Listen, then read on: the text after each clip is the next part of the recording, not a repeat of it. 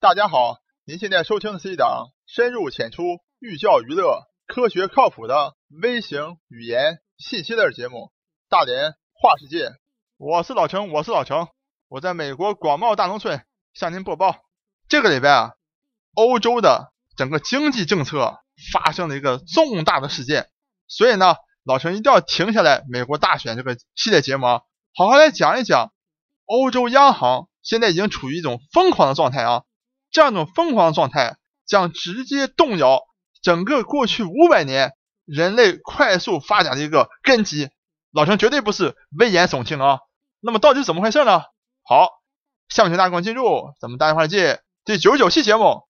欧洲经济崩溃啊，可能为期不远。那么在之前的节目当中呢，老陈也做过一个非常长的系列节目，就大通缩时代。老陈在整个那个系列节目当中呢，为大家详细介绍了啊，我们现在处于一个。历史上都不曾有的一个大通缩时代，身处于这样一个大时代当中的我们啊，每一个人的生活都会被这个时代所影响。那么这个大通缩时代，第一个产生的一个产品是什么呢？就是日本和欧洲用来对付通货紧缩、刺激通货膨胀使用的负利率。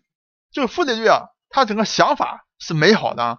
可是呢，现实呢是非常残酷的。简单说呢，就是说你存钱到银行。你不但不能拿到利息，还要给银行钱，那么就说呢，希望老百姓啊或者企业行把钱拿出来消费、投资啊花掉，这样呢就能够刺激经济了啊。可惜呢，大家看到日本啊，老头老太太宁愿把钱放到自己的枕头底下，放到自己的衣柜里，也不让出去消费。而且呢，我们现在的社会基本上处于一个衣食无忧的状态啊，而且没有任何新的真正带具有突破性的一个。科技的产生，所以你该有的彩电、电视、冰箱、手机、电脑都有了啊，你根本没有什么再需要一定要把钱拿出去消费的东西来。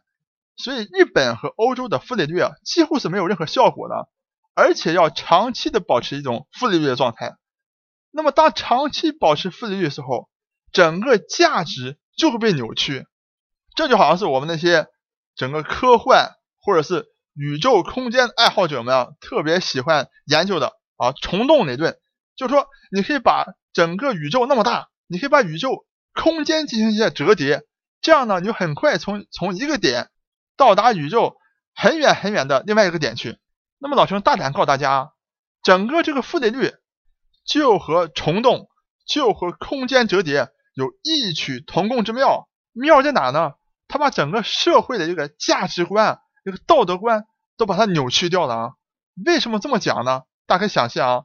比如说你去存款啊，到银行里去，那么银行再把你的钱贷款给啊企业也好，或做投资也好啊，这本来是一个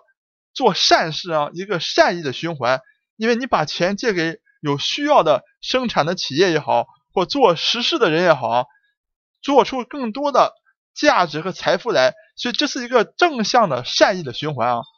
可是进入负利率以后，你存钱以后，你的钱、你的财富在不停的缩水，等于你做善事呢，反而是得到了恶报。就好像你遇到了一个宇宙空间里面大黑洞啊，不停的把你这个财富吸走、吸走、吸走。所以整个社会的价值观、道德观都被这样一个现象所扭曲。可能我这么讲，咱们听众朋友们还不是太理解啊。老师下面就跟你讲，欧洲央行。这一周做出的这个决定啊，你可以看到整个社会的一个价值观和一个整个市场经济啊，所谓的市场经济是多么的扭曲。而且在这块呢，老师特别插一句啊，好像前几天吧，整个欧盟还有一个什么市场经济委员会啊，要来评判一下全世界啊各个地区啊是否处于一种市场经济，好像还没有把市场经济这个地位啊给到中国去啊，因为。说咱们中国的经济有太多的政府行为啊，太多的公有化啊，所以太多的整个从政府层面一个调节啊，所以不能算作是完全的市场经济啊。还有这样一个评论，下面老陈跟你讲，你看看欧洲央行在干什么，我都难以想象，欧洲央行干了这种事情以后，还居然敢评价说中国不是一个市场经济。老陈在之前节目给大家介绍过的啊，央行是作为整个一个国家货币的一个管理的最高单位的啊。像美国怎么去印这个美元呢？是通过央行向美国政府去购买国债这样的方式呢，把美元流通进入到整个市场的领域来。好了，那你现在欧洲进入了整个负利率，各个国家的国债都有了进入了负利率了，那你欧洲央行要开始放水，要开始印欧元的时候，你不可能去买负利率的国债吧？那你整个等于是哦，央行你印了钱之后去买负利率的国债的话，那你央行印出来钱会不断的减少，不断的减少，所以整个不可能去买这个负利率的国债。那怎么办呢？好了，央行为了印钱，为了向经济注水，现在做出了个决定，央行要去买公司发行的公司债。这一下问题就太严重了啊！可能有的听众朋友问了啊，哎，央行去买公司债有什么问题啊？问题太大了。第一个，央行它并不是一个像商业银行的一个商业单位啊，特别像欧洲央行，那是多少个欧洲国家组成的欧盟形成了一个形成一个组织单位。当欧洲央行去拥有公司债务的时候，如果这个公司没有问题，经营的非常好，现金流充沛，将来的债务到期的都能按时的还出去啊，那没有问题啊，那等于是欧洲央行啊高枕无忧。但问题现实是什么？现实是公司债。很多情况下，当出了问题的时候，那你这个欧洲央行就变成了这个公司的一个债权人。当你变成公司的债权人以后呢，你还难道你要从欧洲央行派人出去去监理这个公司吗？去参加到这个公司的日常运作吗？去变成整个公司一个股东吗？或者至少是个董事吗？简直不可思议啊！这个央行不是这样一个职能和功和功能的，完全的。颠覆了一个央行的一个作用，而且从这个角度来讲，当你欧洲说中国有太多的政府行为干预市场的时候，那我请问你，你现在欧洲央行直接的印钱去买公司债的时候，你成为公司的债权人的时候，我请问你，这个公司是公有的还是私有的呢？你这明显的是对整个市场经济的一种介入啊，没有什么其他行为会比这个行为更加的不市场了啊。那么，当这个欧洲央行直接开动印钞机印钞票去买公司债的时候，还有另外一个更大的危害啊！这个危害可能动摇人类过去五百年发展的这个根基啊！那么这到底怎么回事呢？请听老陈慢慢道来。那么在过去五百年，老陈个人理解啊，和老陈个人认为啊，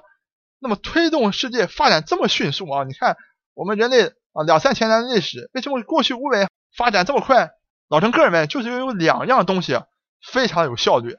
第一样呢，就是股份制公司的一个诞生啊，大家为了去赚钱的时候，那么集资、个人出资啊，建立公司，就像这个大英帝国的啊，这个东西印度公司啊，大家一块出钱，跑到世界各地来做生意，赚了钱大家一起分。私人股份公司的这个出现，极大的追求的利益最大化，推动整个效率的一个产生。实际上，在早些时期，科技工业也是相当不错的啊。比如像咱们郑和下西洋，那舰队、那造船技术、那整个航海技术都非常不错。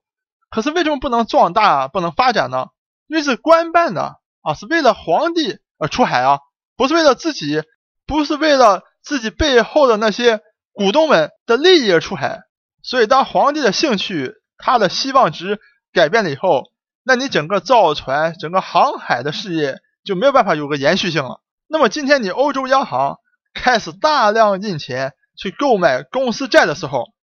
也出现了一种等于是国进民退的状态。老陈不是讲欧洲央行是这个皇帝啊，但至少呢，你肯定没有私人股东这样更加有效，这样更加的一个活跃。所以首先一点，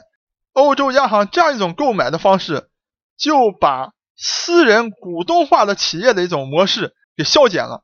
更加可怕的是，大家想象啊，你整个欧洲央行这么大一个体量，这样一种组织，它在购买公司债的时候是具有优先权的啊。那些好的公司、好的标的的公司债，显然的被这种欧洲央行先给垄断掉了。那么，这本来这些评级非常优秀的公司债呢，可能是被银行或者保险公司等等这种商业性质的啊金融机构所去购买所持有的，现在你今天欧洲央行直接去买了以后，那保险公司那银行怎么办呢？而且在老陈看来，银行的出现配合以股份制这种私有化的公司，是另外一个极大的推动了近一两百年人类社会发展速度的一个能量。大家都可以理解啊。那么当私有制股份公司建立好以后，那么当你运作的时候，你显然需要贷款，需要融资啊。那么银行显然是贷款的一个最大的一个提供者。那么银行呢，当然是在选取好的地段，把自己的大楼盖得漂漂亮亮的啊，整个大堂修得非常好，那么吸引咱们老百姓啊到我这来存钱。你看我们这个多漂亮啊，我们机构多好，你到我们这来存钱吧。吸收了储蓄以后呢，再把这些钱放给这些。这些富有活力、就创造力的企业，那么产生社会价值。当出现负利率的时候，整个银行的信贷的营收几乎要为零了。然后你现在又把这些好的公司债又被欧洲央行所垄断，你整个银行去拿了储蓄的钱以后去干什么呢？怎么办呢？那就去买垃圾债。老陈在之前还给大家介绍过，德意志银行买的可可债。大家可以去听前面的详细的节目，老兄在这不再重复个赘述了。所以说什么问题？你整个欧洲央行的这样一种举动，等于是把现代的银行制度推向了深渊，推动人类发展了这过去两三百年的一个银行的业务，恐怕要出现一个终结性的一个时代的到来，非常的危险。所以呢，老现在花这期节目啊为大家详细介绍了欧洲央行。现在已经进入了这样一种疯狂的一种阶段啊，